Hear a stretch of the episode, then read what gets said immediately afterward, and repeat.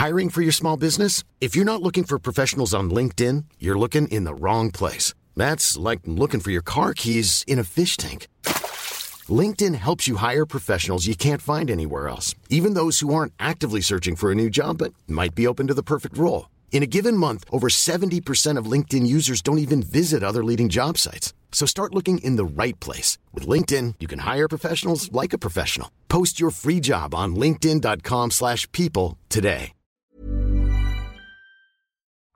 This week in league, a new dance called the Pew Pew Pew Pew Pew is taking over the world.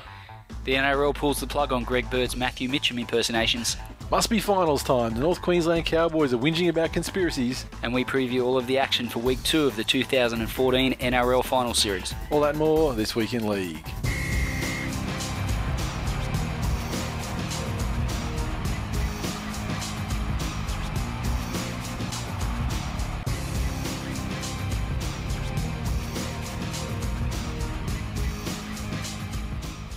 Welcome to episode 172 of This Week in League on that. And I'm Glenn. Okay, uh, feedback this week. Well, first first thing I want to mention is the fuck. I've been I haven't talked to you about it off. Oh, air. here we go. Now we're going to fucking spring totally, no, no, no, no. You, you, We've just had a conversation about bulbous penises and people Yeah, leaving their house with their penises out, etc. yeah. yeah, This is not. This is not. that. This, well, it's ta- tangentially on the subject of cocks. Okay. Todd Greenberg. Oh, yeah. Did you fucking listen to that song? I did. I thought it was fucking great. Oh. I thought it was so good. Like I fucking have it. I can I can listen to it in my head. Like and actually like there's catchy bits that fucking just jump. You know, once a dog, always a dog. Oh, fucking brilliant. So good. I mean, just yeah, and, and not just because it's based on Um, one of my fucking daily sledges to Todd Look, Greenberg. it's good work. I'm just not as impressed or as as you are. That's basically Let me tell you, there's more coming. There's more fucking coming. excellent. Because obviously, you know, I've I've got the guitar skills, but not the singing skills, and so there's a lot of fucking ideas that I've wanted to implement that I haven't had the ability to vocally. well, Now that ability has I presented can't believe itself you haven't put my vocal talents to the test. because you fucking refused to. I fucking put some in front of you, and you refused to sing it. Yeah, that's true. So what am I going to do? I got to go. I got to go go somewhere. You know, who's going to sing it? Well, I'm not going to sing any song that's praising Manly. And uh, at Woody Solo on Twitter, fucking sensational. I'm going to close the show with the song. It's so good. But oh my god, people send it directly to Todd Greenberg. That ball cunt's crying himself to sleep. I bet he's not. Hey, I mean, when you hear the fucking, it's, such a great song, and as, as someone, as someone, you know, who loves the acoustic style of music like yourself, Glenn, you've I just do. touched your fucking deep inside. I'd like to uh, hang out with Woody Solo after a few bourbons. Mate, whilst he had his guitar. Oh, I'd then, love, oh, I'd love to, I'd, I'd love to have him fucking bust out like a Tigers in Decline song to the tune of fucking, you know, Mr. Jones or something. wow. I, I would automatically, if that ever came to fruition, I would automatically pull the pin on this show. yeah, You've been warned. yeah. that- Fucking I've got, do I've not got, do not test me, Nathan. I've got a far better Tigers in Decline idea anyway. the tune, uh, which I'm not going to reveal. One day, if it happens, it happens. Not rising up. That's just too We're flat on the street. we took our time to it- get the spoon. It's a yeah. decline of the Tigers. then I'd even coming in Okay, ninth. we're done. Declining down. We are done. Thank you. It's fucking tremendous. If you haven't heard it, it's going to be the end of the episode. And I'm at Woody Solo on Twitter. Follow the dude up. And um, if you're down in New South Wales, around where was he? He was playing like a, something like Shoalhaven on the weekend. He always puts up where he's playing, and so when he, he's doing these, you know, these these pub gigs, you know, the acoustic guy and the chilled Sunday sessions, fucking request a Todd Greenberg song. That'll go down a treat with the families. well, I mean, people will be like, "Fuck it, this is reminiscent." It's like kind of like it's got it starts off a little bit like the weight from the band, you know, like it's got a bit of that, but then it goes into this fucking what's a dog? And it's catchy as fuck. It's a, it's a, it's a smash hit, I mean, I'm I'm already hearing whispers. I mean, I you know I do know some music industry people, and I'm hearing whispers of ARIAs and or Grammys as uh, already. So. Well done! It's uh, one of the one of the fucking my favourite things that's ever come about because of this show hands down, fucking beautiful. All right. Now, not a lot of feedback this week, which is uh, good. Short show's good show. Tall Hayden said, "Oh, by the way, cunts." Way to way to start. Way to get us on. Way to get us on side. where do you think you're going to go with this? where, how do you think this is going to pan out for you? It's the people that are the real fucking masochists that like they, they tweet us because they want to get beaten, and then you know they're listening to the show, cocks out, waiting for us to read that Yeah. tweet. And then I see Glenn, fucking rail on me, Glenn. Rail on me, Glenn. That's it. Get the cheese grater out. Rub the end of my cock across it. But yeah, by the way, cunts, Mike Goldman, former Big Brother voiceover, became ground announcer at Seatown Stadium. So it wasn't Centrebet as you as uh, you, you sort of Right. you hypothesised There you last go. week that, he, that it was him, but uh, Seatown. So even you know even closer to home for you. Well, I, I- Well- fuck, I didn't realise that was the case. Yeah. And did someone say that he also had a stint at Manly? Well, uh, I- maybe. I mean, it's possible. I mean, obviously, given the family connection. It's funny. I remember a video on YouTube that I saw uh, where it was um, Grant, his father, his brother, and, and Mike at the 2008 grand final, and they smuggled a megaphone in. And so Grant Goldman's doing like the ground announcing thing from the fucking. And down, they go Beaver, and, then they're walking. They're walking down. You know, you, you you're coming down in um in ANZ, and you go walk around those big round fucking things, and they're just doing the whole thing. Going, you know, forty nil is like doing the whole thing. Grant. Goldman style It was great. So obnoxious if you're not a Manly fan, I'm sure. Um, had a couple of people, including Uncensored Steve and uh, Hammers, sent this over about this uh, this young lady, uh, Twitter account at Alicia Busk. Apparently, well, the tweet that I've got the screenshot of here, you know, says it all. So Sunday night, I met three Broncos players at the Normby Hotel. They took me back to their clubhouse and fucked me in their gym. Hash loved it. Right. so uh, she did have some other tweets where she would had screenshots of you know big fucking War and Peace esque stuff that she'd written about you know meeting these guys at Normby and and I believe you know Josh McGuire's a name that may have been bandied about. One of the guys, I don't know anything about the marital status of any of these Broncos players, but one of them has apparently got a girlfriend or a wife or something like that, and she was kind of getting defensive about that. And I was just like, Yep. don't be defensive. I mean, you're, yeah, let's be real, you're a slut, but I'm not going to fucking put it in Nothing. There's no laws against being, you know, fucking a married bit dude. I mean, that's a bit of cock. I, yeah, I dare say that's probably you know that's probably on him. If he's married and wants to go in there, Exactly. I mean, look, honestly, when you're going when you're going in like to a group situation there where you know you're stirring a lot of porridge, I question. I got to question the guys anyway involved, frankly. But uh, How do they get to the keys to the gym? my four ways, you know, know. the way I conceive of you know in a four way, I mean, it's, it's you know it's, it's three ladies and me. Right. you know, not fucking teammates and you know, fucking having sword fights with me with my fucking teammates after I've fucking crashed out of the finals. so yeah, um, so yeah, you can follow her Twitter. I don't know if it's deleted or not. I didn't check it after you know after last night when it all started coming out. So. You know, it may be closed down by now. Maybe there's extra fucking luck to her. spice on there. Just having a bit you got your phone, fucking uh, have a look, see if she's added anything else to the story while we're talking about it. What's her Twitter? Alicia Busk, A L I C I A B U S K. Oh, fucking people will be complaining, complaining about this. This is worse than the fucking stock take. And well, you know, while Glenn's doing that, stock take time. Oh, good luck to her. She's got three followers. We got three fucking She's got three followers. Let's see who they are. Are they Broncos uh, players? hammers, uncensored Steve, and probably Mupp. Or Mupp. Mupp. Well, Chapo's a bit Mupp's of other sex. account and Mupp's other other account. Mitch Dawes a bit of a sex pest. He'd probably be up for it. Shane is her first follower. Yeah, Roosters fan. What a surprise. Yeah, makes perfect sense. Yeah. So you don't know any of the followers? Nope. Oh, that's weird. All right. Did she add anything to the story after that one that I just read? Nah, that's it. Okay. Well, useless bitch. Fucking hell. Um, but on the stock taking front, uh, judging by the amount of lanyards and stubby holders I have left, sitting on the bench over there, there's three memberships left. Three. Wow. Now, I, you know, we had the extra shipment of XL shirts coming in, so we're gonna have, we got surplus shirts, which is cool. So I'll do a final surplus, this final. Basically, we're going to sell these three memberships. Presumably, they're going to be XLs, although there are some larger sizes still available. So once they're gone, that's it. They're fucking gone. And I guess at that point, then we can start thinking about you know offloading those extra shirts. Yeah. Well, I guess, yeah, we're going to have to come up with a bit of a plan. Otherwise, they're going to be fairly uh, obsolete next year, aren't they? Yeah, I mean, uh, do they have a the, the shirts don't have a do they have a don't have the year on them, do they? No, no, it's just but formation. come so- up with a but yeah, but they'll be yeah, okay, cool. So um, so just keep that in mind. If you know someone you know who uh, didn't get on the on the membership thing, but you know you might want to get a shirt. I mean, you know, we'll probably you know throw those fuckers out for about twenty bucks. So you know, 20, 25 bucks, I reckon. So there's going to be extra ones. I'll just get the complete sizing and everything once the XL shirts have gone out for the guys that are waiting on them, that kind of stuff. And uh, yeah, and if you're actually in Sydney and you you got an XL shirt coming your way, make sure you ping us so no, because I'll bring them down uh, on grand final weekend, and so I'll be able to uh, throw them over to you guys in person.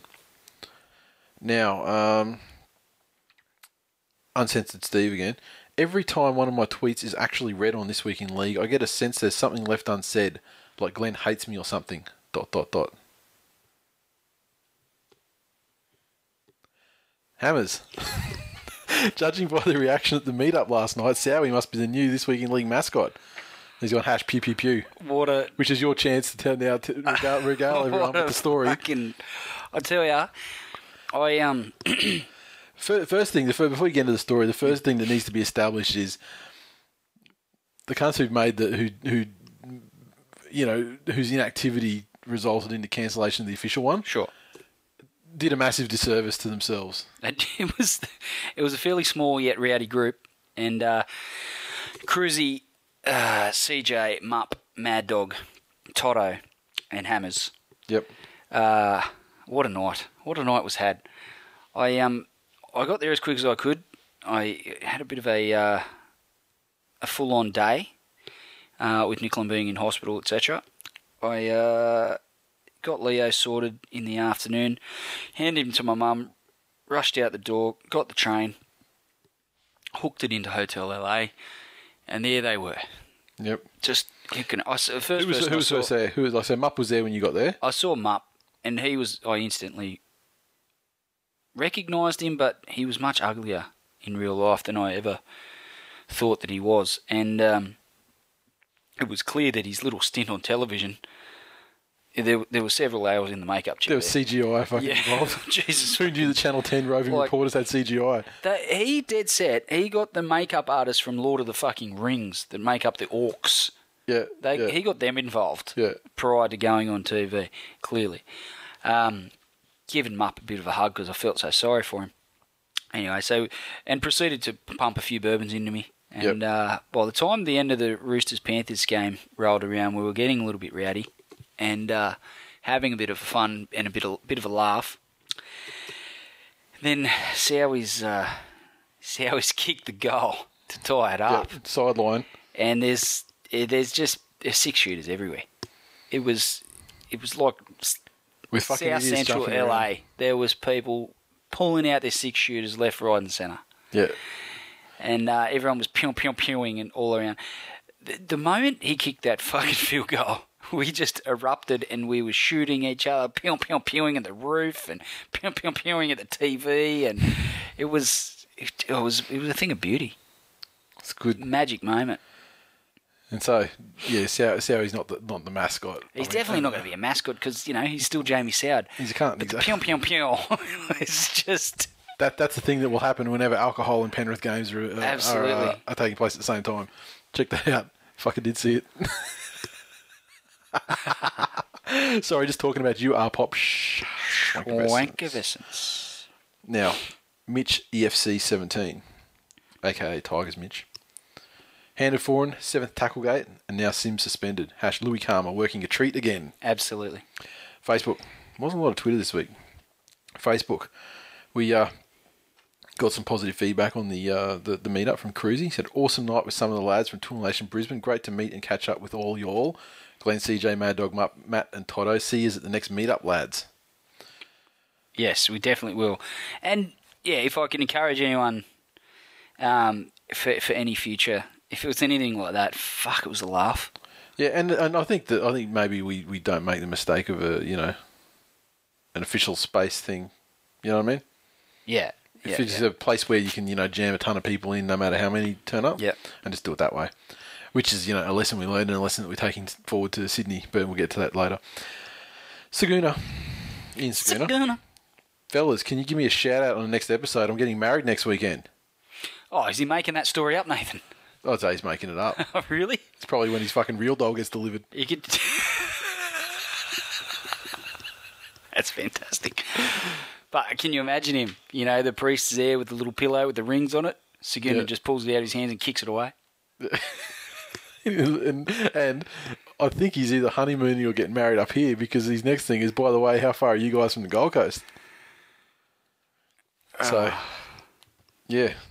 I actually might be going down to Gold Coast on Sunday too for comp. So He's on his fucking honeymoon. yeah, he wants to fucking. He obviously wants to. It's like the old prima nocta thing. You seen Braveheart, right? I can't remember it. It was It's a like long the old time. the old lord thing, you know, with the, the, the lord of the village or whatever had the, the, the right of prima nocta, which is like the, the first night. So it's like the, the lord of the village comes come down to the wedding, and he gets the first crack at the I wife. don't, I don't like where this is headed. Um, considering he's probably made up the whole fucking thing, um, yeah, so we're not we're not too far from the Gold Coast to answer your question. But yeah, I mean, you know, a real doll. I mean, you know, the technology's looking great now. I mean, like they can actually they, Take a they, fleshlight. They look more realistic than Halle Berry, that's for sure. They act better. Matt Landrigan story. He's an he- Oscar winner, Nathan. he lost, yeah, I know, but hasn't she fucking declined though? You want to talk about declines? Fuck me. I haven't seen her recently. She's in that fucking extant show.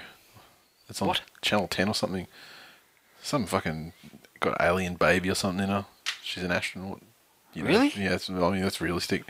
But um, Anyway, I'll, she'll always be a Bond girl to me. Oh, she'll always be getting smashed from behind um, on the couch by Billy Bob. to me, you just had to do it, didn't you? Just had to. what can you say? I'm a film buff. Matt Landrigan. There's a story. Matt Landrigan. Fucking, he he had a he had a membership returned, and uh, got it back to him. And he and this this guy's wanted the membership more than anyone. The fucking you could feel the desire for the membership. So he sends messages. I'm like, dude, you know, got the tracking number. It's, it's, it says it's on the way. You should be getting it in a couple of days. And he's like, all right. Then he sends a message to Facebook. Picture this, if you will. 11:22 a.m. Postie rides past the house, drops off junk mail, sneers indifferently at- me as I stand forlorn next to the mailbox. No package. Another blow on what's already been a shitty morning. Melanoma grows another couple of millimeters. Day does not improve. 1:10 p.m. I smash a stubby into my esky while loading the essentials for golf. I've reached the nadir of my existence. Silently question the reasons to go on as a single tear rolls down my cheek. Shit football team, indifferent family, unemployment. Glance around for a convenient way to end it all. Settle for broken stubby glass across the wrist. It seemed poetic somehow. 1:12 p.m. I hear the postie bike again. Now consider murder suicide. But but lo, he stops and delivers unto this poor sinner his Twill membership package. Today you saved a life, or a really serious cry for attention. And I threw some extra coolers in some of the, the old school ones I had lying around just to just you know because the dude clearly you know he fucking wanted it so bad you know, and he said uh, thanks for the extra coolers you cunts are all right.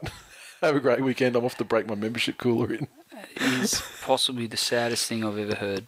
Matt Landrigan also. I mean, you, I don't know if you I don't know how much how, how often you read our Facebook uh, inbox, Always. but he's he's the Aussiest guy alive. Like he'll reply to something and you'll go thanks Cobber. Well, he's he is That's, literally that's, that's the. Aussie, isn't it? since fucking Steve Irwin got fucking stitched up by the fucking Stingray, he is the Aussiest guy alive now, Matt Landrigan. Crikey.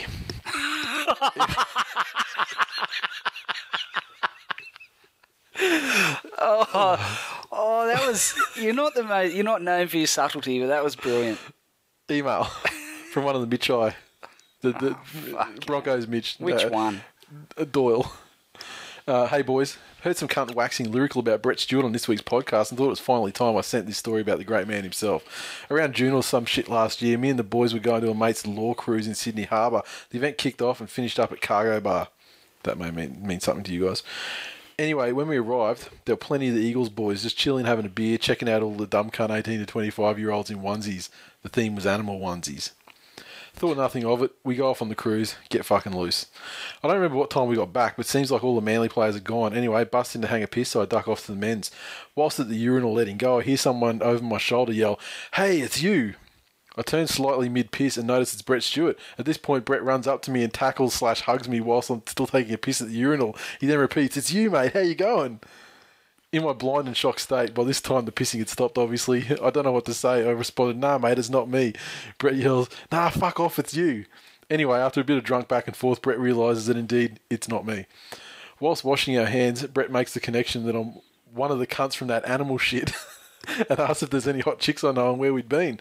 Anyway, long story short, five minutes later, Brett's on the middle in the middle of young uni girls buying drinks for the lot of them. Ends up tearing up the dance floor with some of the ladies, and the rest is history. The only other manly player I could spot in the venue was Justin Horo, sitting quietly in the corner alone. So in summary, went to a bar, got tackled whilst pissing by Brett Stewart. Snake ends up cutting loose on the dance floor, hanging out for some jailbait pussy. Seemed like a top bloke, just a loose cunt. Excellent story. Excellent My story. favourite part was Justin Horo sitting in the corner alone. Yeah, he's probably doing a lot of that these days too. The way he's going this year. Now, um, function members, we have decided, and with the aforementioned uh, Mitch Doyle, who uh, has helped facilitate some of this stuff, we've come to a decision. Sunday, October fifth, grand final day. We shall be jetting down into Sydney. Getting in there about ten thirty. We will then proceed to our hotel, which will be in the Surry Hills area. At which point we'll proceed to El Loco on Foveaux Street, Surry Hills, and uh, it is a it is a, a taqueria A fucking what? taco place. Yeah, that's all you have to say, mate. Just saying, it's a fucking Fuck me dead. I ain't go speaking French on the show. five dollar tacos, plus some other awesome sounding shit like Cuban sandwiches and stuff. Just fucking amazing. Booze, all the rest of it. Attached, it's off the side of a pub. Excelsior, I believe, is the name. If you know what I'm saying, it opens at midday on Sunday, so midday sounds like a good idea. When to kick it off? Given the the grand final, what kicks off about seven o'clock these days, doesn't it? Something like that. Yeah, so I reckon we could Oh. easily spend fucking three hours getting on it and smashing tacos there. I'll tell you what, Yep, depending on who's participating in the grand final Yep. and who rocks up to the uh, to the meetup, yeah, we may not fucking and bother going to depending home. depending how the, the afternoon rolls around, someone might end up with a free grand final ticket. Just saying. it's possible. It is possible. And uh, I'm like, yeah, I'm not going to the grand final. fuck that. Sure, I fucking got to sleep. I know, I know, Gotta go. Gotta a flight at nine o'clock. so they open at midday. We'll kick it off at midday. Um, now it's, I mean, it's it's apparently a fairly cruisy place. Like you know, a lot of space. And they, did, I did notice on their website though that they Mitch Doyle's fucking head in there. Well, they say they say that or I should say it's not far from Central Station. It looks like it's only five minutes walk from Central. So, so people who want to kick on there, that's great. Do so. People who are going to the grand final, they should be running direct services from Central out to um, the Olympic Park train station. So uh, you'd think they'd run fairly I regularly as wonder well. if they'll have TVs on to watch the Tigers in the grand final for the under 20s. They're going to make it. Please. They, always do, and then they then the players get into the fucking into the man shit in the Yeah, NRL look, and get if, if it's one thing the Tigers do well, it's it's it's the 20s. it's, uh, It's once they get to first It's- grade it's where the problems teach- start. to teach children to play rugby league. Yeah. And then, then uh, they, what they don't do is they don't bulk them up though, and then the biscuit legs tend to become a problem in their first grade careers. Mitchell Moses, he's potentially got the greatest set of biscuit legs. Yeah, Like yeah. he's, he's got a couple of Scotch fingers running around under him. He's got he's he's got fucking potential fucking Michael Ennis written all over him too, just for fucking germ. Yeah, but he's that's all right. I like it. He's a young Oh, you kid. like it because he's a Tigers He's jersey. young. He's yeah. He's, he's a young kid having a go. He's a little little Aussie battler trying to make his way in a tough, harsh world. It's a tough game. It's a man's game. He's trying to make his way. Now, um, we, so I think it's probably safe if we make a group booking. So we want to get ballpark kind of numbers. Um, I don't think it's going to be hundred percent, you know, essential, but it's just to get an idea of who's coming. Make it easy for us to sort, rather than just like you know hitting us up on Twitter and going, "Yeah, I'm coming." And we're like, "Yeah, okay, cool." Fucking forget it. Two minutes later, send an email to hello at thisweekinleague.com if you're coming. If you're thinking of coming, in the subject line of the email, put El Loco. That way I can go, okay, Do I cool. have to do I'll follow them It's in. fucking No, way too much you'll, work. you'll be there. I know that. I'm just going to assume you're there. Making a group booking for two. Anyone else? anyone else is gravy. but so yeah, if you want to join us for some uh, some tacos and cervezas or margaritas or bourbons, as your preference may be, tequilas, What if they don't sell bourbon? I have to go next door. just go tequilas. Sit on my own. Just go tequilas. By 12, 15, I will be on a stretcher. They got some fucking tremendous sounding um, margaritas too. You'd fucking drink a margarita. Jesus. I mean, you won't drink beer. No. You won't drink wine No. unless you tip half them out and fill it up with lemonade. Correct. Maybe they'll make you a fucking cerveza shandy. Maybe, I'll Corona, just, maybe I'll just go next door and have a bourbon Corona, Corona shandy. at midday. But it's got like five dollar tacos and the and the sandwiches are like you know sort of ten bucks. It looks pretty pretty cheap way to smash a ton we- of food and a ton of drinks. What time are we flying in? Maybe we could get some, uh, you know, make a day of it. Travellers Get some travellers. Surely the cabbie won't mind. We'll get a, a generous cabbie. had a thought about this earlier. The idea would have been to get some duty free, pick a domestic flight that flies out of the international terminal. but uh, yeah, Wow. Well you know yeah the cabby on there. I mean, well you know sure there's bound to be a bottle though within you know Oh. reasonable. You know, unless someone wants to come pick us up from the airport and doesn't mind us drinking in their car. Fucking that would be the ultimate member right there. That would be almost member number one potential for next season. If you were to come and pick us up from the airport, have some travellers ready to go.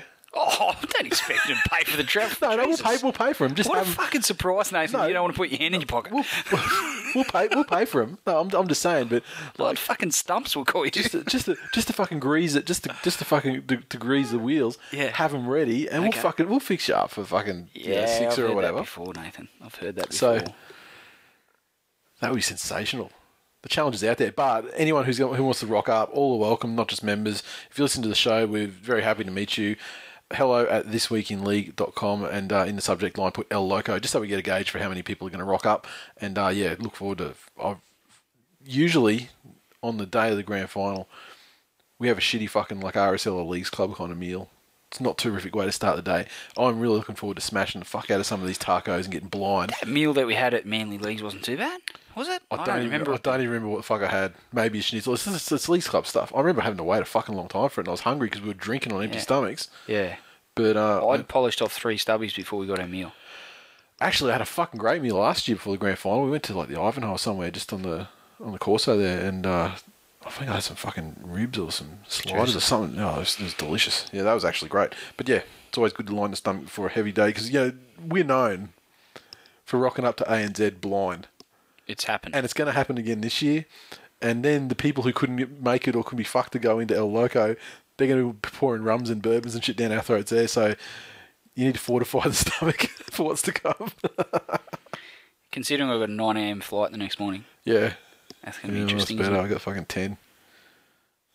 Are we going to the airport together? Yeah, you I can just I fuck I for half so. an hour, so say I've got a friend who's coming back from overseas on that at 9 o'clock. So we may catch up for coffee before I fuck off. So we'll see.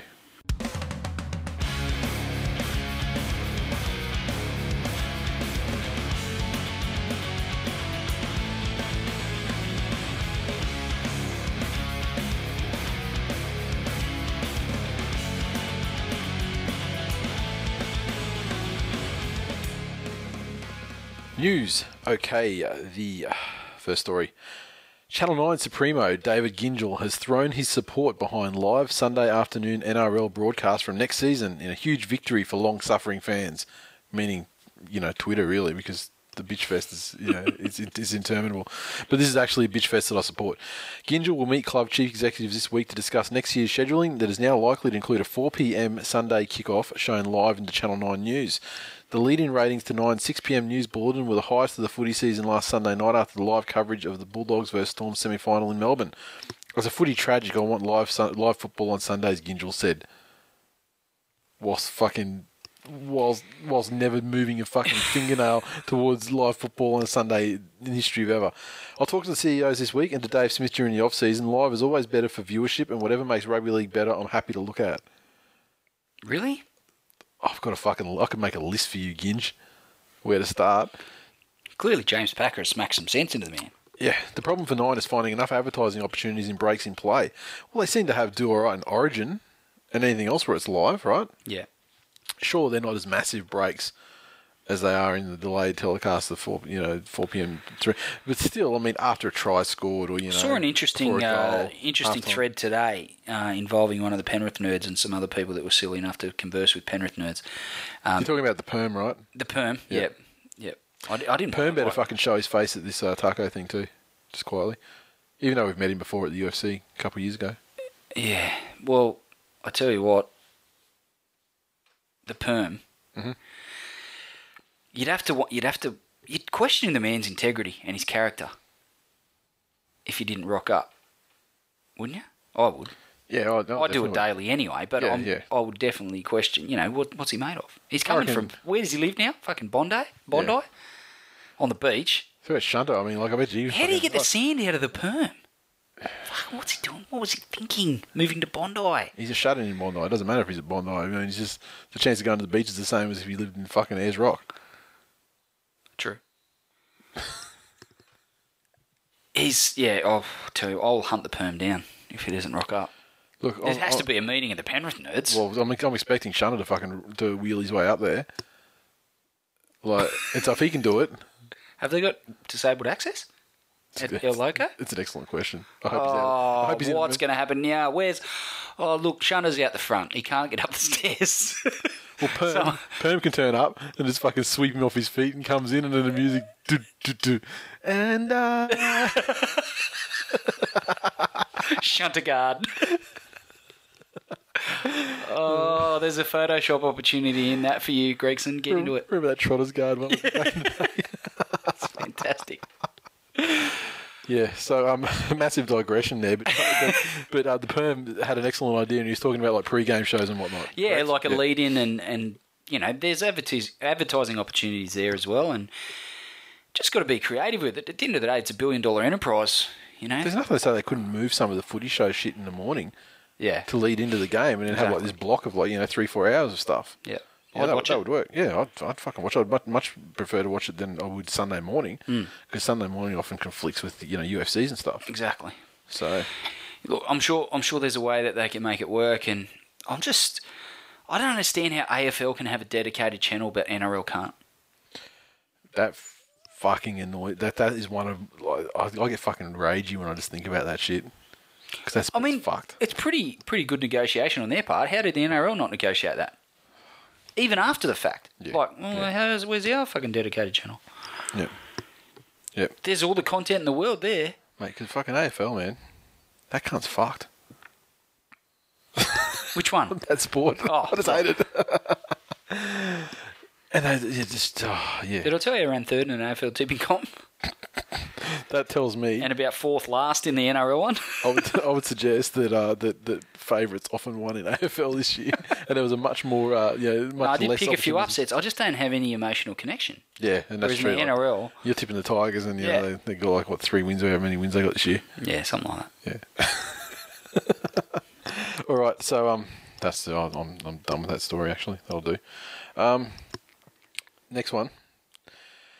The reigning Dick Smith NRL Auckland Nines champions, the North Queensland Cowboys, will take on some of the game's top teams in next year's competition. They'll play the Storm Panthers and Rabbitohs in their pool games in the tournament, which will be played at Eden Park on January 31 and February 1st next year. So the draw and the pools are out. Uh, they're drawn today by the uh, the NRL, and uh, including players such as uh, Trent Merrin, Nathan Peets, and some Jillaroo and Qui- Kiwi Fern players, uh, Maddie Studdon and Serena Fisso, along with uh, Dick Smith, Electronic CEO, not Dick Smith himself, Oh. Nick, Nick Abboud, the CEO. Dick Smith is probably not even a part of that company anymore. I don't know. I don't know either way. I was I mean, it'd be nice to get nice to get a bit of dick involved. doesn't hurt, does it? No, I always like to get dick involved. Yeah. I always like to see dick involved. Now they're gonna the, the current women's rugby league Great world Australian. champions, the Jillaroos, will play three nine per side matches against New Zealand's Kiwi Ferns at the event too. Nice. So you get a bit of Nice international woman flavour like in there, yeah. Live on Sky Television Not and much dick uh, involved. and uh, and Nines broadcast. Now, the uh, the quote is uh, the, the the spirit of the Auckland Nines is to create an event that we can develop and grow, and the decision to include the women's teams was the next natural step. The uh, football operations manager of the NRL, Nathan McGuirk, said. McGuirk. Their inclusion creates more games and provides longer breaks for all teams participating, as well as showcasing some of the best female players in the world. So, I like how they're they're integrating like the women's Mm. uh, rugby league and also this new the well, it's not so much new at the moment, but the touch footy initiative as well. Yep. And um, I like the extra work that they're doing on those. You know, not just focusing on the NRL and and development for the NRL, like the, the touch footy side of, of things, and also developing the women's game as well. It's, it's, Yep. a, it's a nice touch. Yep. And uh, now, what they also did was that uh, people were given the unique opportunity to play a part in the tournament by choosing names for each of the four pools, with the most popular choices being made the pool names. And the uh, choices showcase the diversity of Auckland region's most iconic visitor destinations. The choices were, I fucking know, I don't speak Kiwi. Rangitoto, the island's famed volcanic co- volcanic cone. Waiheke, the home of nation's wineries. I thought that'd be more like Marlborough. Whatever. Piha, which represents a rugged west coast beach. And the muss. and and Jakey and, and fucking Uncle Bully, the the uh, the sexual deviant child molesting punching bags. No, the Hunua Range is one of the nation's most famous bush areas. See, if I, I mean, yeah, for me, it would have been like Lord of the Rings, Jake the Muss. what else you gonna call it? Middle Earth, fucking Middle Russell Earth. Crowe. Yeah, Crowded house. Split Enz. or Dave Dobbyn or Foot Foot Off Flats. The slice of heaven. and white Pool. bait, white bait fritters. Now, so the draw in the pools, so we got in the first pool, we got the Parramatta, Manly, Knights, and Dragons. The second pool, Storm, Cowboys, Panthers, Rabbitohs. That might be the pool of death, really, but once again, in the nines, who fucking knows? Uh, the third pool, Roosters, Broncos, Bulldogs, Sharks, and the final one, Tigers, Warriors, Raiders, Titans. And honestly, that one, I mean, that could be, you know, in nines. You know, usually teams that aren't great at the, at the 17 aside I'll smash this phone into your face. So yeah, um, looks like yeah, it's a great event, and uh, I'd love to get over there for the next one. Whether it happens or not, is yeah, there's a question. million but, to uh, one for me to get anywhere near it. This is about as close I'm going to get to New Zealand for the Nines, let me tell you. Next story. Uh, Brett Morris has requested a release from the final year of his contract with St George Illawarra to join Canterbury. As a decision to allow the flyer to test his market value may backfire on the Dragons. Now, of course, this is the first story. There is a follow up to it.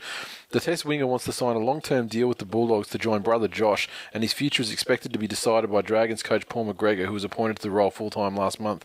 It is understood Morris was last month encouraged to test his market worth by club management, which had suggested his contract, which is believed to be $450,000 a season, was above market value. When Brett Morris dangled the bait, he hooked a big catch with the Bulldogs prepared to reunite the Morris brothers by offering Brett a deal believed to be worth $600,000 a season over four years. Brett Morris has grown so frustrated with the club he won a premiership with in 2010 that even if the Dragons force him to honour the final year of his deal, he could still sign with the Bulldogs for 2016 as soon as November 1. The Bulldogs are sweating on Morris securing a release and joining the club for next season as they target the 28 year old to solve their fullback woes. I was wondering whether they were going to use him at fullback, so probably not a bad move. Certainly answers answers that little problem uh, for the Bulldogs. Pretty poor form from the Dragons. Yeah, well, this is there, there is a follow up to it, but we'll get through this part of it first. Uh, Josh said that he would love his brother to sign with the Bulldogs. There's plenty of speculation going about. I'd love to have him at the club. It'll be nice. That's not up to me. That's up to him and his management to talk it out. Whatever decisions he makes for his future, I'm always going to support. So, the Dragons responded. And they said that contrary to that speculation, they have not offered him to other clubs, which is actually not what was said. I mean, No. it was you know, just to test your value. Uh, nor have they suggested that he test his market value external to the Dragons. The Dragons today reiterate that the club has been in negotiations for a number of months to extend Brett Morris's contract at the Dragons. Brett Morris signed a contract in 2012 for seasons 2013, 2014, and 2015, and is therefore under contract until the end of next season. The club understands there are no rules that prevent player managers from talking to other clubs about contracted players. The Dragons are aware that another club has offered Brett Morris more money than his contract sum at the Dragons for the 2015 season. The Dragons announced last week the appointment of Peter Mulholland as Director of Recruitment and Retention. Mulholland has this week begun working through the club's salary cap and roster for 2015 and beyond in conjunction with head coach Paul McGregor. So they basically fucking deny everything. Yeah, which which often doesn't mean much. No. So I uh, look forward in uh, a month and a half to see him. Well, not look forward, but Or I at mean, least- expect to see him sign with the Dogs. Even if it's for 2016, which is Yeah, I expect- it's I a rule that I hate. I expect the 2016 thing's going to happen for sure. It's just whether they get him out next year as well. All right, next. Players feigning injury in the hope of drawing a penalty after the video referee has studied replays of a tackle are being forced to explain their actions and could cost their clubs a $10,000 fine if they do not come from the field to undergo a concussion test. Allegations of players diving was always likely to become an issue under concussion rules introduced this season, and one player under scrutiny, scrutiny recently claimed he had merely been acting after staying down but not being replaced. Questions are set to be asked by the NRL about why Brisbane centre Justin Hodges stayed on the field in last Saturday night's elimination final against North Queensland after being the victim of a shoulder charge to the head from Cowboys forward Tariq Sims. Hodges, I like this little part of it. Hodges, who refused to shake hands with Sims at full time and shouted, How many fucking premierships have you won? as the players walked from the field. Really? Apparently, yeah. I mean, I never saw, I never noticed that, but um, yeah, apparently. Later suggested he had little re- recollection of the incident that's resulted in Newcastle bound forward copying uh, a grade three shoulder charge ban. I don't remember too much, to be honest, Hodges told reporters after the match. I remember passing the ball and ending up on the ground. It's been done now. Hopefully, he'll be right to play next week. So, That's direct contrast to things that he allegedly said on the field. uh, yeah, but he's saying he can't remember it because he was concussed. Ah, but Hodges- you didn't come off the field with concussion. Hodges has got a bit of a history of not shaking hands at the end of games, and for a guy that's got his history of, of grubby and fucking borderline illegal Yeah. behaviour, He needs to pull his fucking head in. That's Yeah. what he's saying, yeah. um, and some of the bullshit he does trying to niggle and carry on. Yeah, on. like shit with, you know, Brett Morris Yeah. not long ago, yeah. A couple of years Brett ago. Brett Morris refused to shake his hand. I was, you know, let's not be a hypocrite, Justin. Yeah, yeah, exactly.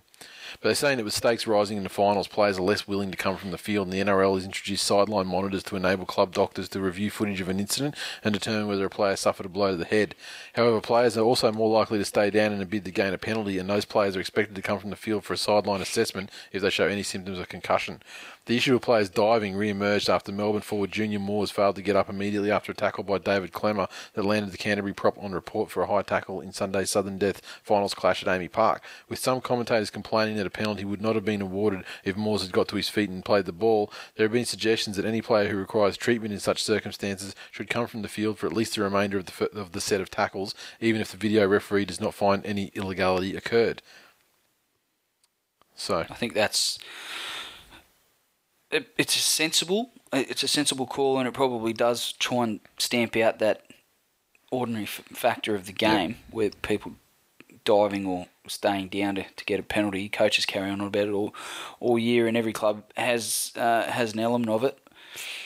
I just um, the thing that gets me is that it's still up to a club doctor, a doctor employed by the club, or at least paid as a consultant to the club Yeah.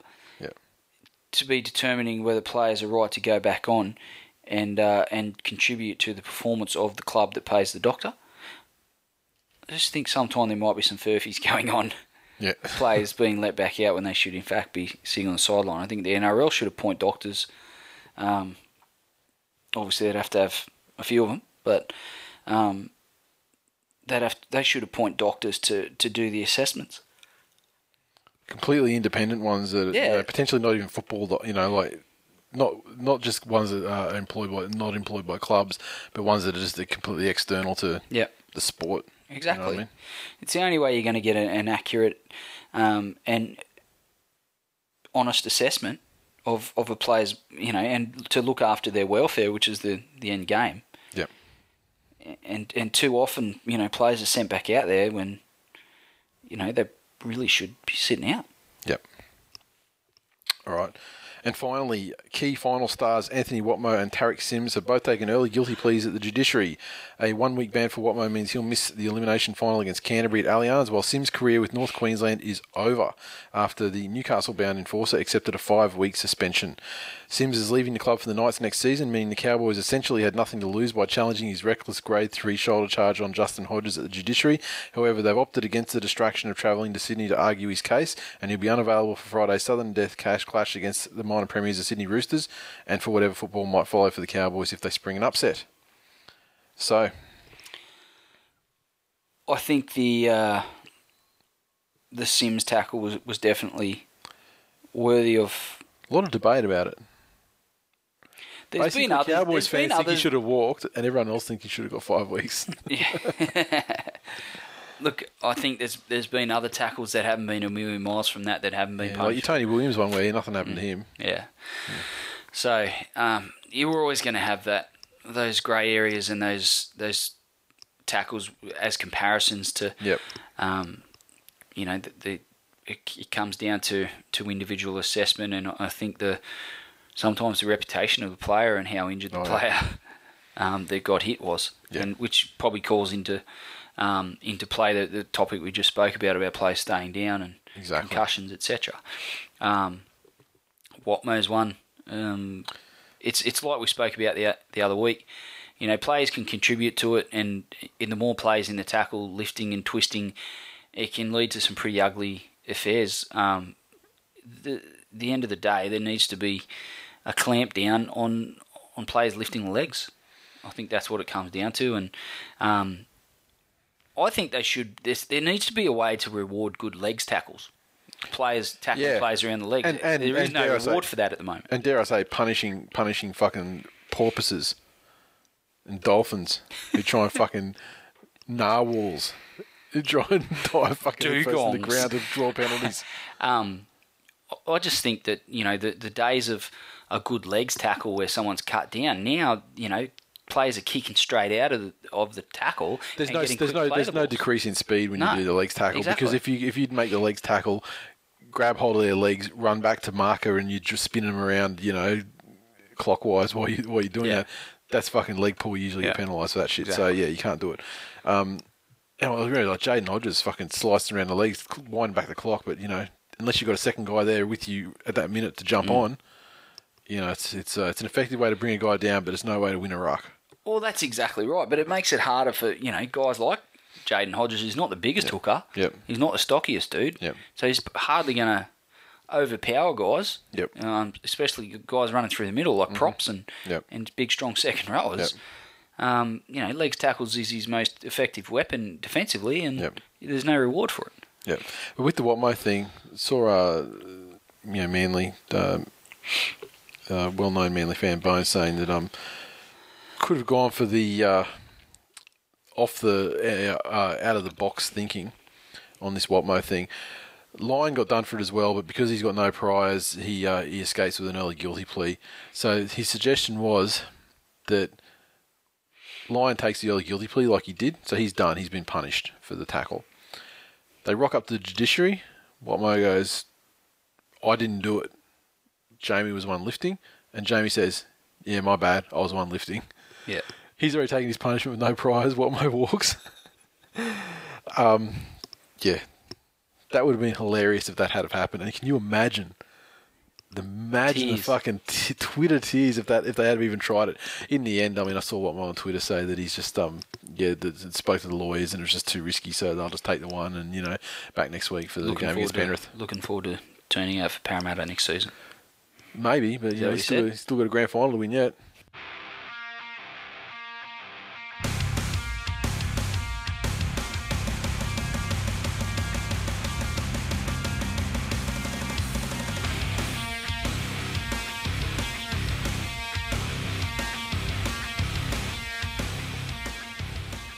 Recaps. The second qualifying final, not the first one, because you wouldn't want to give a team an extra day's rest or anything. Mighty Manly Seagulls 24, South Sydney Rabbitohs 40 at Allianz. Or, or you know, maybe call it Redfern Arns. Uh, crowd, which is important, 25,000 cat. 25,733. And uh, Seagulls 24 came from tries to Brett Stewart, Jamie Lyon, Tom Symonds, and Chase Blair. Lyon, 4 from 4 conversions. Rabbitohs, their points came from Any What? reason you're reading out Manly's score first when they It's fucking on- lost the game? home team. The fuck does that matter? They lost the game. That's the first fucking team on the list, bitch.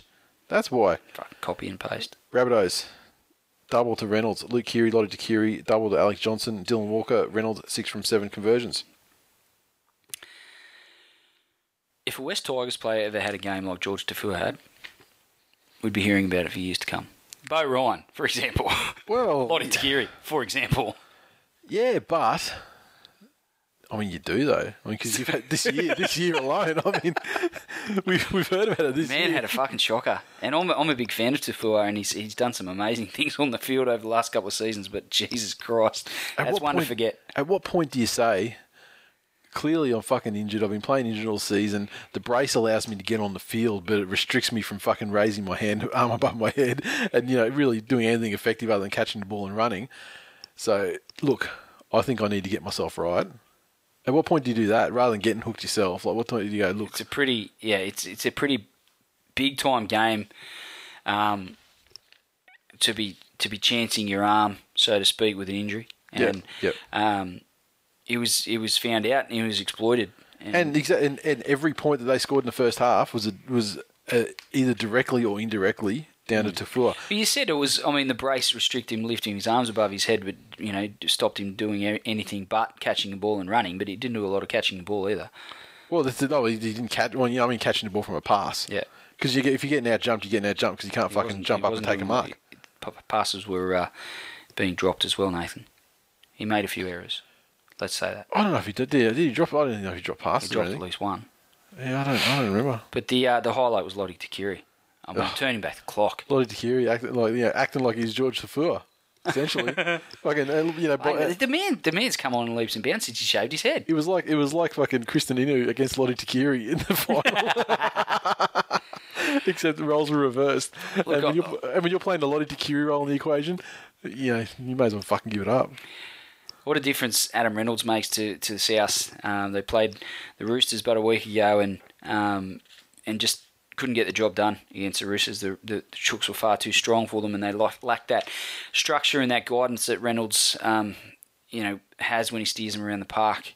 Um, for this game, I thought his kicking game was really good. He was heavily involved early, um, and that really set the tone for South. They they got their tails up and um, forwards rolled through the middle quite well. Um, Manly didn't really have uh, too many answers there. Um, I, think Manly's heads weren't on, and that was a factor. But there was there was no answer to South's forwards and the pace. I think they were on initially. attack. I think they were on for like the first 15 minutes because they actually like they almost scored a try, and then there was a soft fucking penalty, piggyback penalty from Rabbitohs member Kevin Hayne to Adam Reynolds. That's got got him down the field the first time, and then that's when fucking Jorge made his first fuck up. Because remember they they scored 22 points in the first half. Two of them were direct tries on on Jorge, and um, the other two were from fifth tackle kicks that weren't anything special that he dropped and knocked it on and gave him six again or a scrum or you know or something like that, which they then scored from you know that following set of six. So I mean, it just it mystified me that Chase Blair was on the bench and to, I would have fucking hooked him like Yeah. probably by the 30 minute mark. You know that's being generous. And uh, I think yeah. South um, probably answered a few people that were, that were questioning their, their ability in big games after the after the Roosters game, even though they were without Reynolds. I think they come up, they came to play against Manly, and for the first week of the finals, they um, you know the pressure only intensifies from here, and they have to stand up and show that they're capable of dealing with that from here on in. But That's it. um, We've seen this from the Rabbitohs before, but uh, in two weeks, that's the real pressure game for them. Yeah, absolutely. Um, you know, I know their fans will definitely be keen for them to to answer um, all those critics. Um, they've been they've been there for the last several years. You know, with this um, run that they've been on of, of success. So. Um, you know, all anyone's had over them over that time is that they, they have choked at the, the final or next to last hurdle, and um, yeah, this is this is their chance at, at redemption. They got away to a really good start in this final series here against Manly and and dominated them for for you know sixty minutes or so before putting the cue in the rack. And I wonder if that's a concern for uh, Maguire as well. You know that they certainly. Um, you know, slipped it back into fucking neutral there for a good 15, 20 Well, I mean, look, you know, Man- Manly weren't interested in playing football until they got that first try. And when they got the first try, then they're like, okay, start playing football. And then they scored some fucking great tries. Like, it's like, like just the the sheer desperation of a guy like Jamie Lyon to score that fucking try he scored with the ball rolling away. And you know what I mean? Like he just gets it down and you know before the corner. That Yeah. you know, then they actually started looking like, okay, yeah, let's play some football, and they did. yeah. No, some nice, And Chase Blair got on the field finally, and what's he do? Scores a fucking great try. some nice consolations when the game was well and truly fucking over. Yeah, and unfortunately, we don't get any. Uh, we, we get hardly any fucking tweets because a lot of because, like the Rabbitohs, they fucking uh, like the Rabbitohs fans, Twill Nation went off early, and uh, you wouldn't believe the amount of fucking tweets. I'm going to say that it was at least 15 tweets saying something about 40 nil. Yeah, Except, it wasn't. except that Manly scored a lot of points to take it far away from 40 nil, and um, and honestly, that I had to that that eliminated seventy percent of the tweets we got about this game because people were just fucking counting on it to be 40 nil. Now, um, where are we? Uh, Benny two seven. It takes a special team to beat a premiership side 40 nil. Too bad you're not good enough, Souths. That's impossible. The Rabbitohs tried to score a point for each year they've choked, but they ended up choking with that too. Hash Ava Karma. Which is, uh, I mean, I'll, I'll give myself a pat on the back for fucking hammering him as hard as I hammer Robert, Robert Louis. Mitch EFC 17, brave fight back from Manly, under the pump and playing away from home. So brave. So, so brave. That's creative. it is. Unky D. That's so brave brave's become a real thing, hasn't it? Unky D. Manly need to punt anyone that wants to go and hire some enthusiastic, passionate players that want to win rather than expect to. Tall Hayden. What a fairly accurate assessment of his team's performance. Someone's turned over a new fucking leaf come the finals. He's a no, no. Unky D's he's he's he's like the biggest wet blanket fucking Manly fan. I mean, they lose a game and the fucking sky's falling. Like I mean, like any game.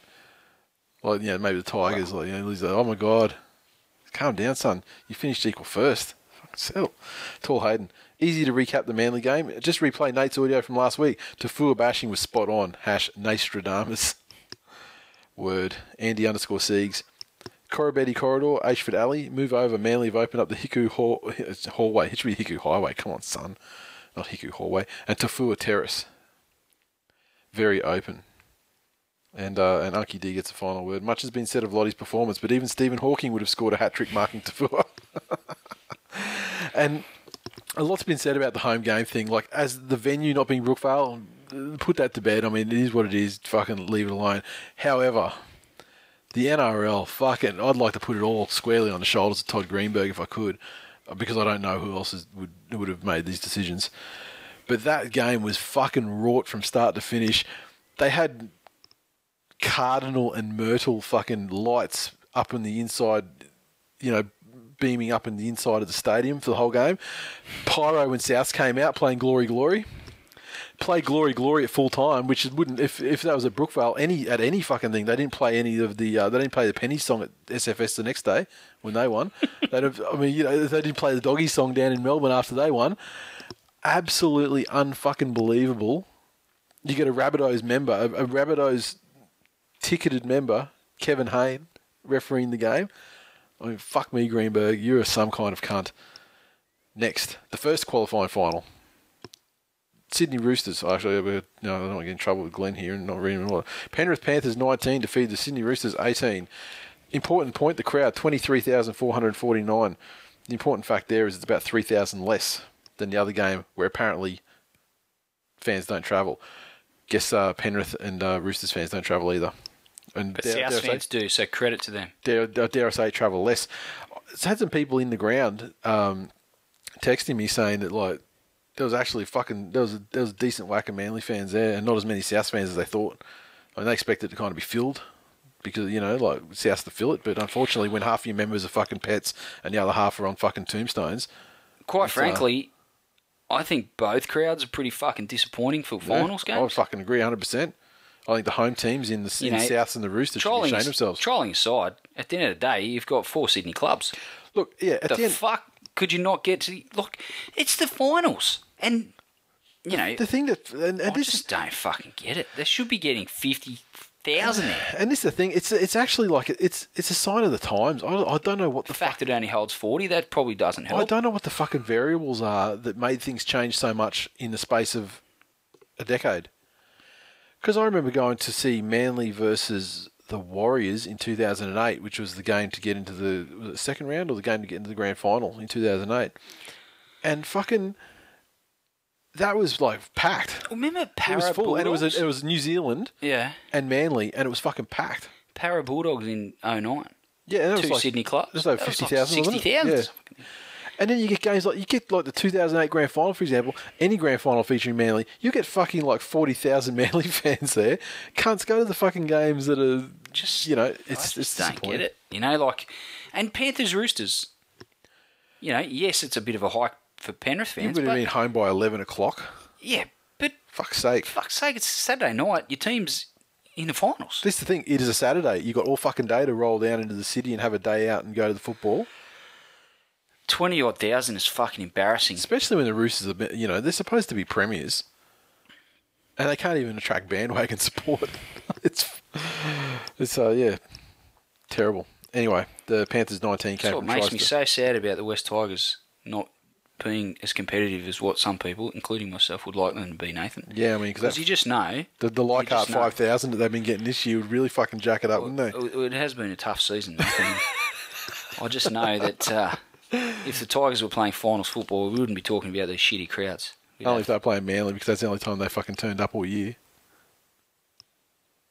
I just you- need. you to know go- it makes I- sense. I'd have to go I'm back and making check. I'd have to go back and check. 19 points to Panthers, tries to Josh Mansour and a double to Vare. Uh, Jamie Soward had two from three conversions, a penalty goal and a field goal. The Roosters 18 came from tries to Michael Jennings, Shaun Kenny-Dowall, and Mitchell Pearce. Maloney three from three conversions. Look, the Roosters really missed Jake Friend. I thought through the ruck.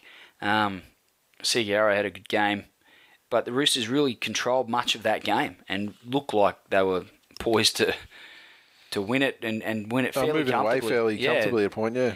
um, Penrith just proved to be a little bit too gritty and a little bit too determined and decided that it wasn't really going to happen quite like that on this night and just ever so slightly started to work their way back into the game. Soward started to be more on point with his kicking.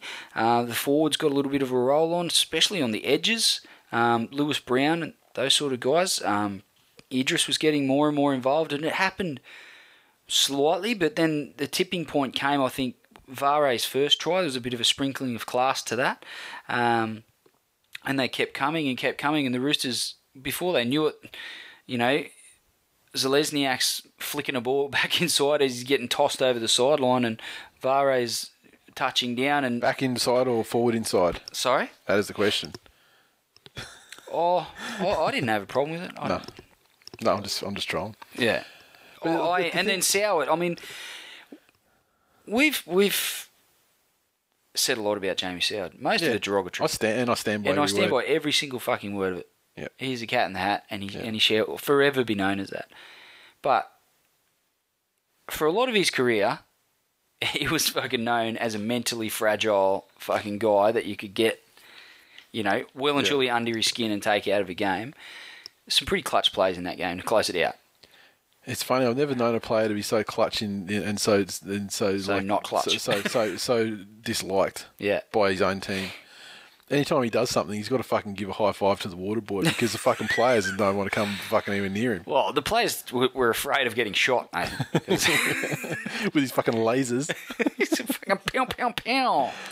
The thing that people, I mean, people, uh, it, this game is the perfect example of games that have an exciting or, or epic finish, being like you know history revised as to what the game was, and this game for sixty minutes of it was fucking terrible, and if you and tweets and you look back through your timeline and you'll see people are going, "When's the first grade on?" Yeah. When's it? I mean, it was a fucking shocking game. East were not up for this game at any stage. I mean, they started yet they still got to the stage where they had a match-winning lead. You know, they they could have held they could have uh, held it out. I thought they played. Oh, I don't think they played their best footy, but I think what they were doing was, was definitely keeping their foot on the throat of Penrith for for a large part of the game. It was kind of like going through the motions version of Yeah. Roosters, though. Like Yeah. it wasn't like they weren't, you know, anywhere near their best.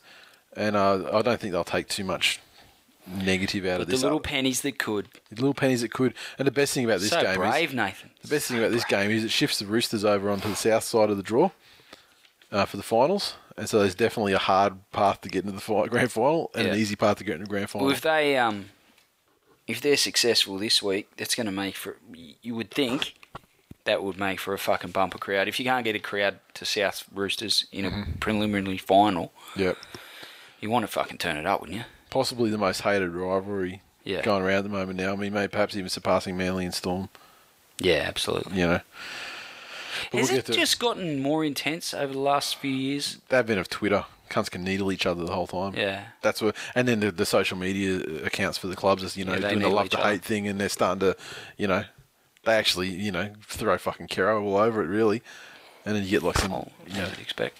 then you get some master trolls, you know, you know, car park world champs, and everyone, you know, gets pretty fucking hectic between east and south. Pico Rico or whatever his fucking name is. Sammy Boy 1986. Well, smother me in honey and call me Sonny Bill. That fat little bastard Howard did it. Tosser. Boxcar Jason. Those Panthers are inoffensive and appear to work hard. Good for them. that's probably that's a that's that's my opinion too. I mean, like, you know, if Manly don't make it to the grand final, I mean, you know, like I expect them to make it to the grand final, then you know, presumably it'll be at the expense of Penrith. So you know, they'll probably be my you know my bandwagon against whoever fucking pops up on the other side, especially if it's Souths. I'll be all over the pennies bandwagon. Yeah. Oh, I, I like I like the Penrith nerds, even the Perth. Yeah, I like the I like the Penrith nerds, but I don't like the, the Penrith team so much. I like it, some of their cheerleaders. Oh, I love Daddy. Call me Daddy. I, I want I want to go to the grand final with Danny. Quite frankly, if, the, oh. if Penny don't make it, you know, then she's got she won't be working that day. She'll be free. Cool. She get Call my me. ticket. Benny two seven. The Panthers are on fire with Cleary as coach. They must win a grand final, just like the Warriors in eleven.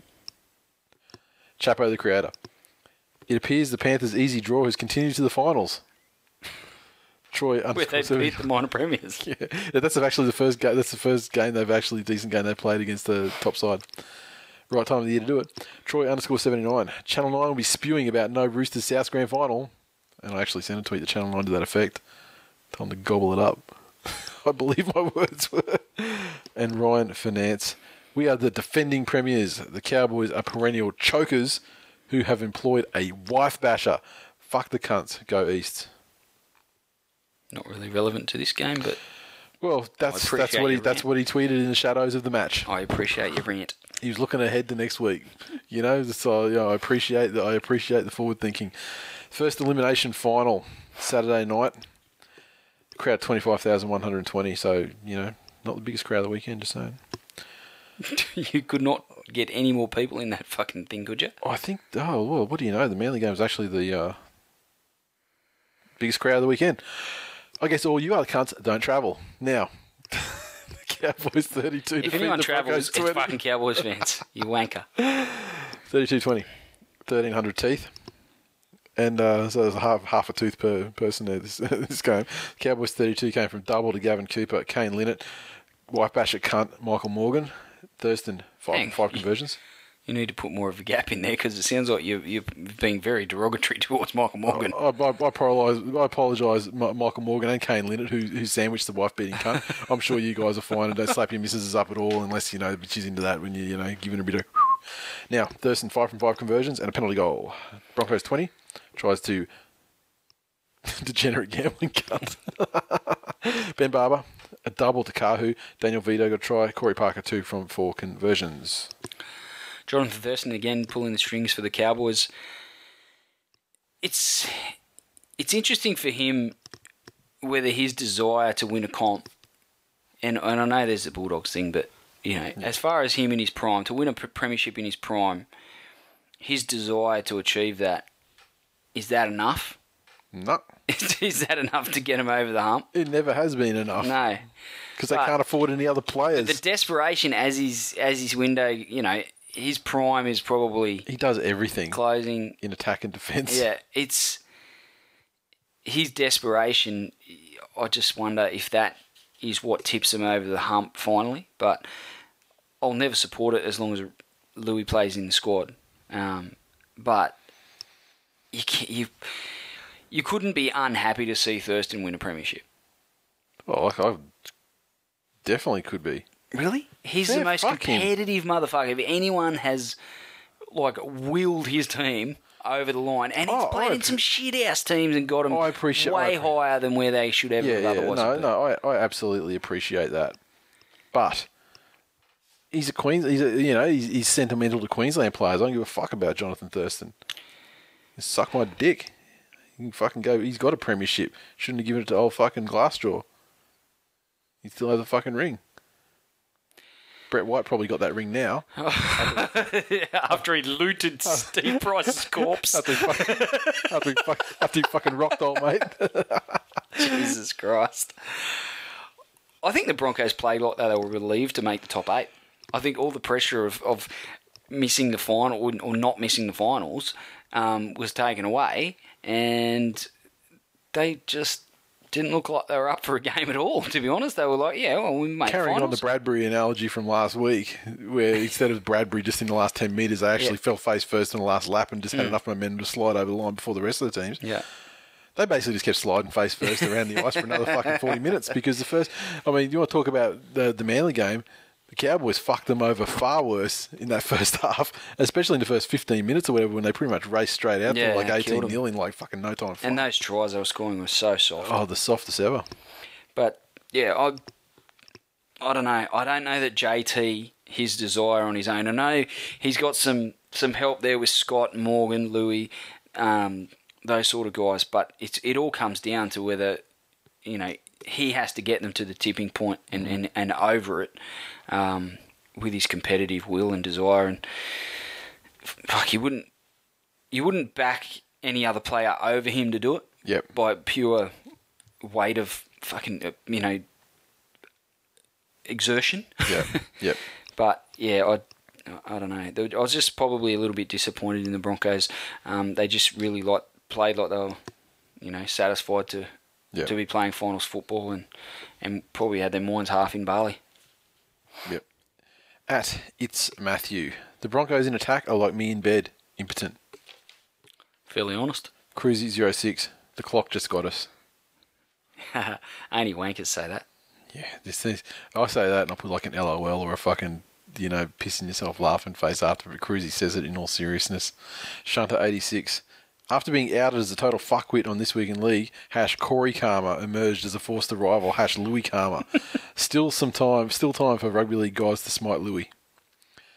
And that brings us to the final game of the weekend, the second elimination final on Sunday afternoon. And uh, this one, of course, Canterbury Bulldogs 28 defeated the Melbourne Storm 4. The Doggies had 28 points attributed to Greg Eastwood, Trent Hodkinson, and a hat trick to Tim Lafai. Four from five conversions for Hodkinson, and the Storm a uh, lone try to Sisa Waqa. In what is his final game for Storm? never really saw that result coming to be quite honest No. Um, I thought that the the Storm were probably showing enough, and the fact that they were at home was, was going to be more than um, ample to get them over the Dogs. Um, as it turned out, the Dogs blew them off the park. This was the this was the most lopsided. I mean, Yeah. like the Storm would never had a sniff from start to finish in this game. Like there's, they were never just never never in it. It was over from the time they kicked off, and Yeah. fucking weird. You could see when, when Melbourne scored um, scored their try. You, you, you almost got the feeling that the commentary team were sort of expected. Okay, well here they here it's they almost like now. they wanted them. Yeah. it was like they were willing Um, them to. and then the dogs kicked again, and, and that was that. Tim Lafai, I've, I've given him a few raps this season on the show. Just that was a big game, Yep. and for him to score a hat trick, his footwork um, and his ability to in broken play. Um, I'm going to give him credit for the two tries because the one that Well, gave yeah, the hat trick was just fucking dished. sure. Um, Dished from Greg Inglis Pretty- after that intercept. you, you would think if they do put Morris in that back line at some stage, Yeah. you know, with Lafai and Morris in the centres, um, and then you know Brett Morris at fullback. That's um, and, and obviously Origin halves. It's pretty uh, pretty formidable. James Graham, I, I think, showed how much the Storm miss a, a really dominant prop nowadays. Um, He's like the Thurston of Canterbury. yeah, He's the guy that fucking competes 100% the whole time, like Exactly. tooth and nail. The- I was going to say scratching and biting, but Yeah, it's very accurate. Yeah, well, it's quite. Um, I honestly think the big three are maybe just a, a notch or, or half a notch off their prime now, and Yeah. their ability to, you know, to have just a you know a couple of role players up front, and to to be able to hold the opposition, and not not let the opposition get over them, just maybe just nullify Yep. um, and give them, you know, an equal platform to work from um, on the days where they're, they're not able to get fully over the top of them. That was always enough.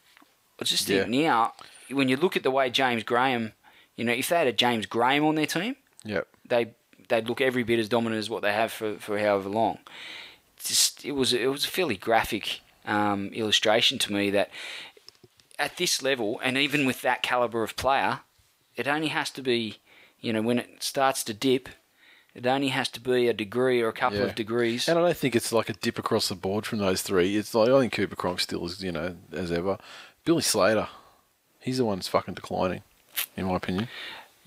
well, his game is probably I think he's got most sus-. He, most susceptible to it. yeah, He's he's built on speed, footwork, and, Yeah. and that can can only go with you so far as you get older. Yeah. really. Um, whereas Cronk, you know, his kicking game. I mean, obviously he's got his speed and his footwork as well, but defensively he's very sound. Yep. Um, but he, his rugby league brain, as much as Cameron Smith Yep. as well, is what sets him apart. Um, they're not. You wouldn't say they were the most physically gifted guys or um, you know, that they're not beating anyone with absolutely blinding speed like Slater does, or um, so his game's probably the most susceptible to it. So if anyone's going to go, he'd be the unless the other t- one of the other two get serious injuries Yeah. and are plagued by that. Um, you would think Slater's probably going to be the first one to go. Yep.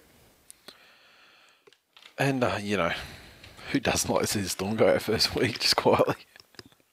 Well, there was a long time this year where it didn't didn't look like they were going to make the finals. And how long has it been since we've said that? Yeah. Well, I mean, look, look. It, it. I mean, yes, it sucks at Canterbury. The, you know, it was, it was at their expense that Canterbury expense of a Canterbury win, but yeah, it's good to see. No one shedding any tears, that's for sure.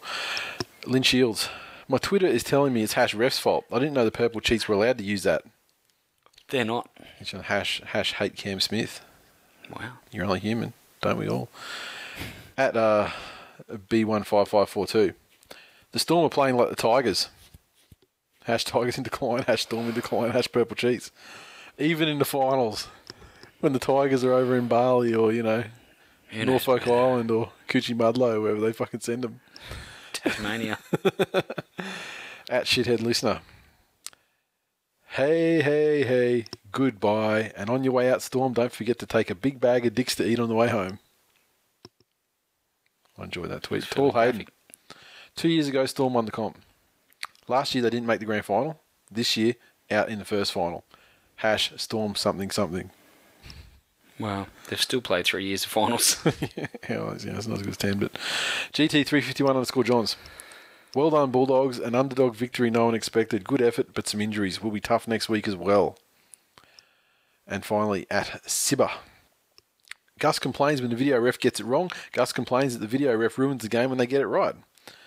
And that is one thing. That's one of the biggest talking points to come out of that game. Two talking points came out of the game. The fact that the, the try was disallowed when they looked at it on replay and there was a knock on way back, you know, when, before a six again call. yep. You know what? All the shit the referees take, how are you going to feel if they fucking gave it and you knew that? Yeah. How the fuck is and idiots feeding it like Gus? Is, I don't know if he's trying to be the voice of the people or he's just the voice of fucking some old cunt with his head up his ass. Well- but fuck, if the referees get it right, you shut your fucking mouth and go, "Wow, they pulled it up and they picked that. They picked something that we didn't Yeah. see. Good job, you got it right. I mean, it sucks because I mean it was fucking the theater and it was you know going to set up the stage for the finale of the game and it was going to be a great try, but It wasn't a try. it wasn't a fucking try. And In what universe can you get fucking upset about them not awarding it?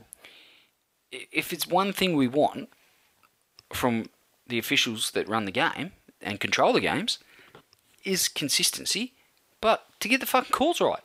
That's what they're there to do. I want to play in Gus's NRL where as long as you do a fucking somersault or a cartwheel with half a fucking pike into the into the in goal area to plant Yeah. the ball, It's a slippery try slope if if you you knock it on start 10 times. if you start awarding tries because of entertainment value. It- Yeah. You end up like the NBA where you know traveling and Yeah. double dribbling and all that sort of stuff is mm. legal because you're putting a fucking windmill on the end of it and Yeah. and everyone fucking cheers and whoops and hollers and it's a whole highlight real shit. yeah, that's it, and they let it go. Yeah. It's you, you, that's not where we want to get to. No. I just find it interesting that Gus, you know, like you say, he does give a little bit of an inkling that he, he wants to be that voice of the people, like you say. But then when people are critical of Channel Nine, like the not putting live telecasts Yeah. on, he Oh, automatically HD, defends. and then yeah, he's like, yeah, exactly. he automatically defends it. You can't Ultimate pick and guy, choose, yeah. you know. Yeah, no, I hear. And the other point was uh, Mick Ennis doing the fucking pat on the head. Who fucking cares? Yeah. Shut up, Storm. Shut up, Cameron Smith. I mean, I fucking love that shit. Yeah, what's I hate, I hate ruffling Ennis. a bit of hair or trying to rip someone's shoulder out from well, arm out from their shoulder socket. Yeah, You know, which is Exactly. which is you know less sportsmanlike. yep. and I hate, I hate Michael Ennis, but I fucking, Hey, look, you know, that, I love that shit. I'm loath to uh, to defend Michael Ennis at any level. I'm all for a bit of fucking gamesmanship and a bit of shit talking. I love. Oh, back in the day when fucking Hopper was patting Peachy on the head in that game, fucking loved it.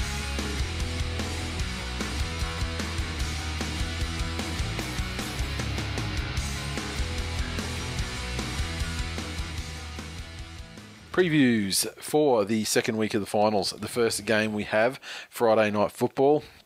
Sydney Roosters take on the North Queensland Cowboys at Allianz. Kevin Hayne, one of the referees. So, uh, Roosters, prepare your hash refs fault call. Now, Cowboys going well. Cowboys traditionally cannot play away from home.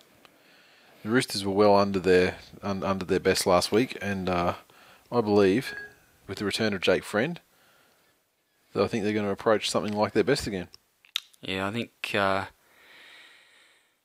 Jake Friend will be the difference, um, and you'll see a very different Rooster side to what uh, rolled out last week, and they'll get control of the ruck, um, which will then give their forwards um, the impetus to, to get over the top and get um, get through the middle. And once they do that, they're pretty fucking hard to stop. Yep. So, yeah, I'm gonna I'm gonna have to tip the Roosters. And is it just the one game that the, the Cowboys won away from home? Yeah, well, in Yeah. Sydney, sorry. Yeah, so look, that's that's a powerful thing, and I mean, it's not going to play on their mind at all, but it's just something, you know, it just it's the way it happens. And I think the game they won was it Shark, was it against the Sharks or something. So Yeah. you know, let's not, you know, let's fucking Too much strike power. I think, you know, the, the Cowboys do what they do very, very well when they're on song. Um, but when it gets into a really tough, grinding game, which the Roosters certainly have the forwards um, to handle, Yep. they can they can definitely go that way. You get Moa and Letters and um, Lettuce is, you know, probably lucky to be there. You'd say so, but For once, he wasn't the- booked on yeah, submission- Yeah, on suspicion. suspicion. Uh, I I just think the Roosters will probably, um, like I said, try and get control of that ruck early and get those uh, guys rolling through the middle, and then expect Pearce and Maloney to, you know. I think it all comes down to if, if Pearce and Maloney can take advantage of, of friends work around the ruck, um, and then you know Jennings, guys like that, Tuivasa-Sheck can get the ball with a bit of space. Uh, I think the Roosters might put a bit of a score on them. I, I don't give the Cowboys much hope at all. And look, you know, I don't like to wish injuries on players. However, I'm very comfortable wishing injuries on fucking cunts, and so I would love to see like Lui with you know some sort of uh, broken leg, something like the O'Hanlon thing, you know, something like that would be tremendous. Wow. Fucking even, you know, I don't care if he gets spear tackled to be honest. Whatever works. Lui Karma, Cowboys impossible, cannot win this game. Moving on to Saturday night, Allianz again for the mighty Manly Seagulls taking on the Canterbury Bankstown Bulldogs. This one is really hard to say at this point because there's a lot of smoke and mirrors in terms of team selections, especially coming from the Manly side. The um, injury side of things doesn't appear to have hit the doggies as bad as they as they say. Um, I'm told they've got a lot of guys on. They've got uh, Mbai and 19 and Hull and Alalatoa in uh, 20 very extended bench. I heard someone uh, that saw the dogs coming through the airport after the game, and uh, Frank Pritchard apparently was limping very badly. So I'm not sure what's involved in that. I'm not sure what other injury concerns they have, but they do have that extended bench there. So I mean, presumably there's something they're looking to cover. Manly don't have the extended bench. I just have a feeling that this team is an outright fucking lie from Toovey. He's just basically thrown out the same team as last week, except he switched um, Watmough for uh, for Louis and I, I, I expect Taufua to get the hook. I really do. I can't imagine. I mean, Toovey's, a- you know, and and Hasler before him were quite. I don't know if you'd call it loyal or you know slow to react. You know, in terms of you know in in, in fans' opinion, you know, slow Yeah. to react as far as you know hooking players and stuff like that. But um, look, I don't expect Taufua to play on the wing. Chase Blair's on the on, on the bench as he was last week. I think he's a much better option out there in the number two jersey.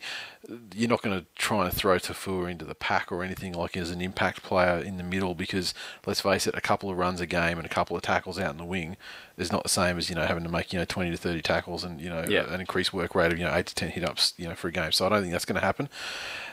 Whispers that uh, that Matty Ballin might be back for this game. The fractured leg apparently it's on uh, you know one of the non-weight bearing bones just under the knee, so it's painful, but he could you know probably play. So if he plays, He'll be playing with a needle, it's a much oh, he'll be playing which, with is, a needle, which I'm sure he's done plenty of times in his yeah, career. and a, a much um, and you know an instantly you know much improved pack with his inclusion. Um, other than that, I would I would dare say I, I would expect Chase Blair to play on a wing, and, and honestly, I would you know maybe even think Gutherson might be a chance to come straight in on the wing, and a bit of smoke and mirrors from Toovey in terms of you know not putting pressure on the young guy by not naming him until you know six thirty or whenever the deadline is on Saturday. Frank Pritchard, uh, key inclusion for the Dogs. I thought he was pretty good against the Storm, and um, he's fresh. Bit of time off. Um, he's fresh and he's motivated, and uh, He's the one that they saw limping at the airport too, I think. So yeah. Yeah, it depends on yeah that could be a cork or something. you know, yeah. yeah, exactly, Who knows? exactly. Don't put too much into it. Um, big game.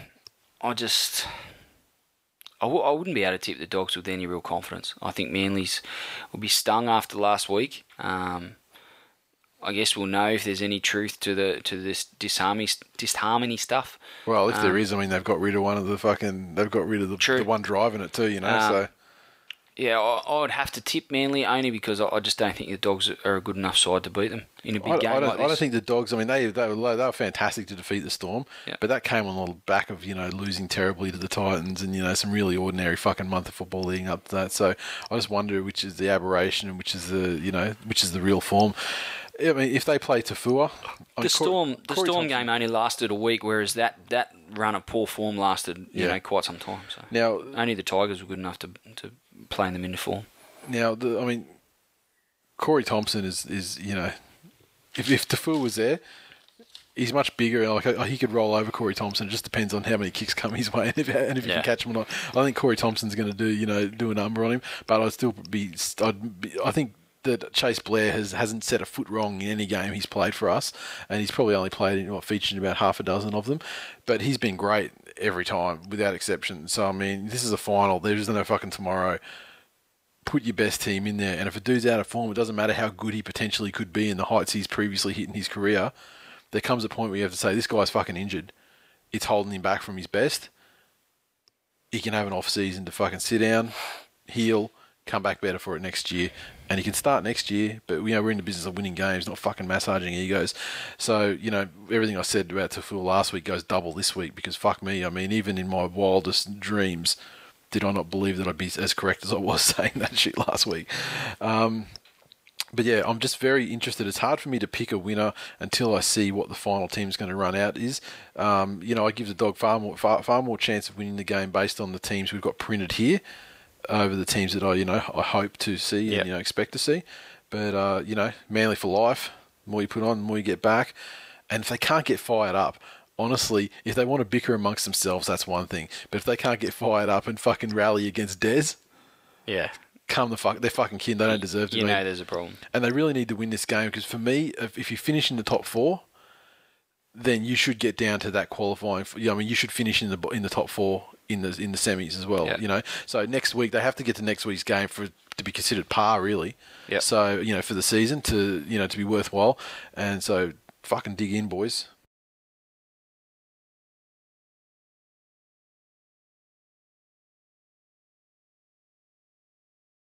And that is full time for episode 172. As always, you can interact with us on Twitter, so follow at TWI League and Facebook, facebook.com forward slash This Week in League. Make sure you hit the like button, share our posts around as we put them up, help spread the word. You've done a great job uh, all season long, and, uh, you know, please continue.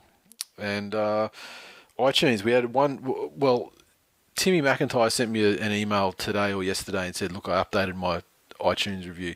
Hasn't come through and shown up yet. So you know, it takes about 48 hours for these things to happen. So it'll be next week. But we got a five star review, Excellent. which is great because those one star reviews. Can get fucked. Yep. Best NRL podcast out there. Five stars. Wow. Tad Pike. Oh, And the comment, the the actual text of the review itself, yeah. drivel. Full stop. See, this is what I'm talking about. Is this guy going to rock up to the fucking Taco Tuesday? He, he, he will, and, and he doesn't mind. Taco Tuesday on a on a Sunday? Taco Tuesday. yep. Fucking, we'll get Lord Business there for it. Oh, you haven't seen the Lego movie, have you? Yeah. Oh, I have? Okay. Jesus fucking cross. What do you think I am? Cool. Well, a referential retard. Please refer to five previous years of history. Oh, this is a mariachi band again. You're back loving George Taufua again. It's fantastic. yeah, let's uh, let's see if Tad Pike rocks up to the meetup. um, yeah, ho- hopefully he does. I mean, I can't, I can't see why he wouldn't. But um, He's got a uh, He's very fucking scarce on Twitter these days. He really is, but he's he's got a, a really nice, really beautiful habit, beautiful habit of buying me bourbons. I'd like to see that continue. Yeah, I mean, like keep the streak alive. Yeah. But I sent I sent a tweet to him through the week. It was six days ago. I said, I said, "Fuck you, Tad Pike. You're a low life piece of shit like Todd Greenberg." and then hash deport. And he's going, "Whatever is the matter, Nate?" And I said, "You know what you did." And then he's like, "Yeah, I had to start, had to chuck some shit before Friday night."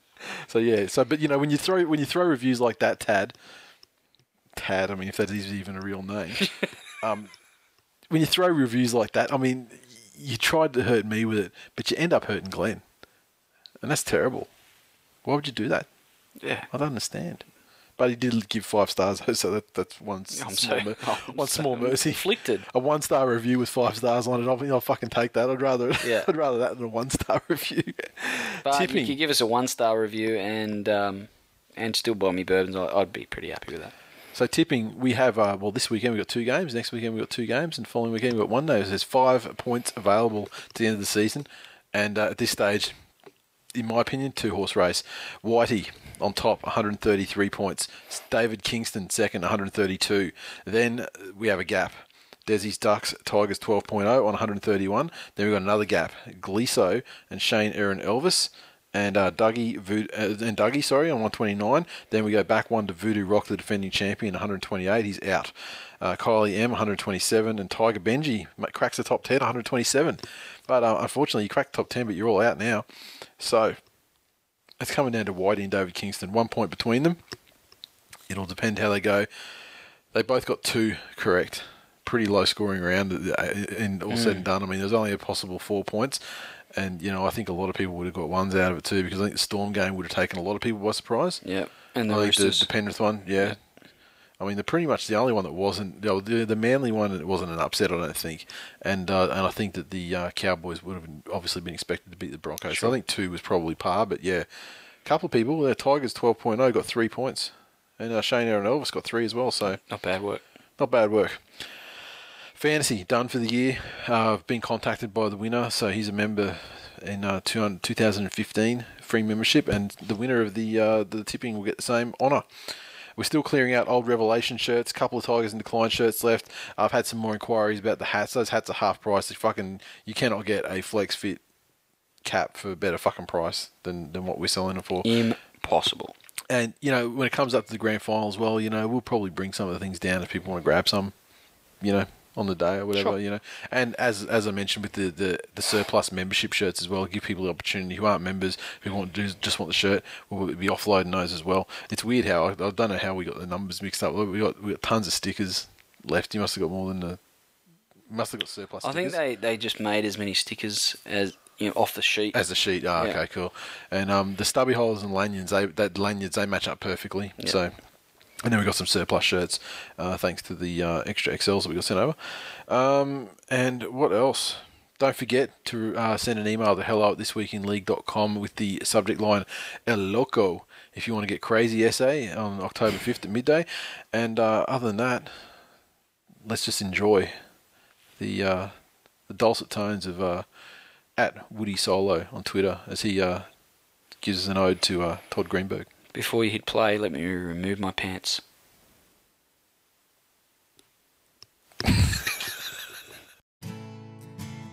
it's important these things go through the integrity, and I think we've been pretty consistent over the last 12 months on how we'll deal with it. I prefer not to be talking about these sorts of things. We- We're not in the business of trying to talk about negativity for rugby league.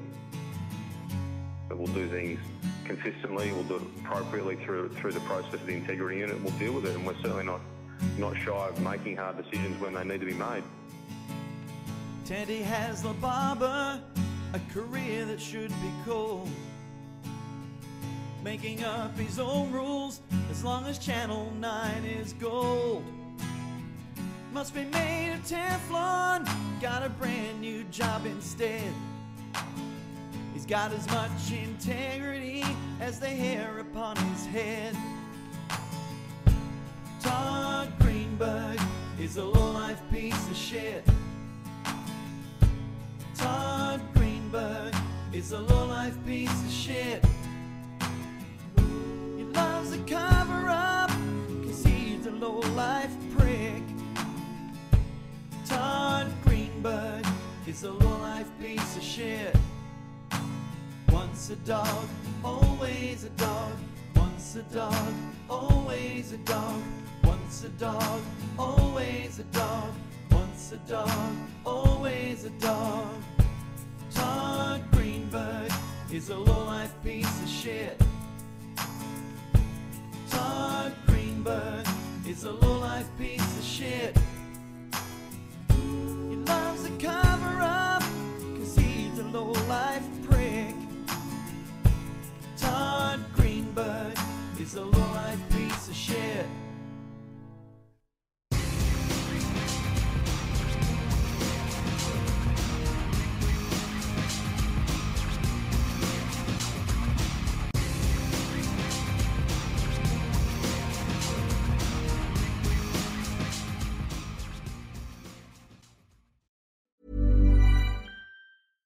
Want flexibility? Take yoga. Want flexibility with your health insurance? Check out United Healthcare Insurance Plans. Underwritten by Golden Rule Insurance Company, they offer flexible, budget friendly medical, dental, and vision coverage that may be right for you. More at uhone.com.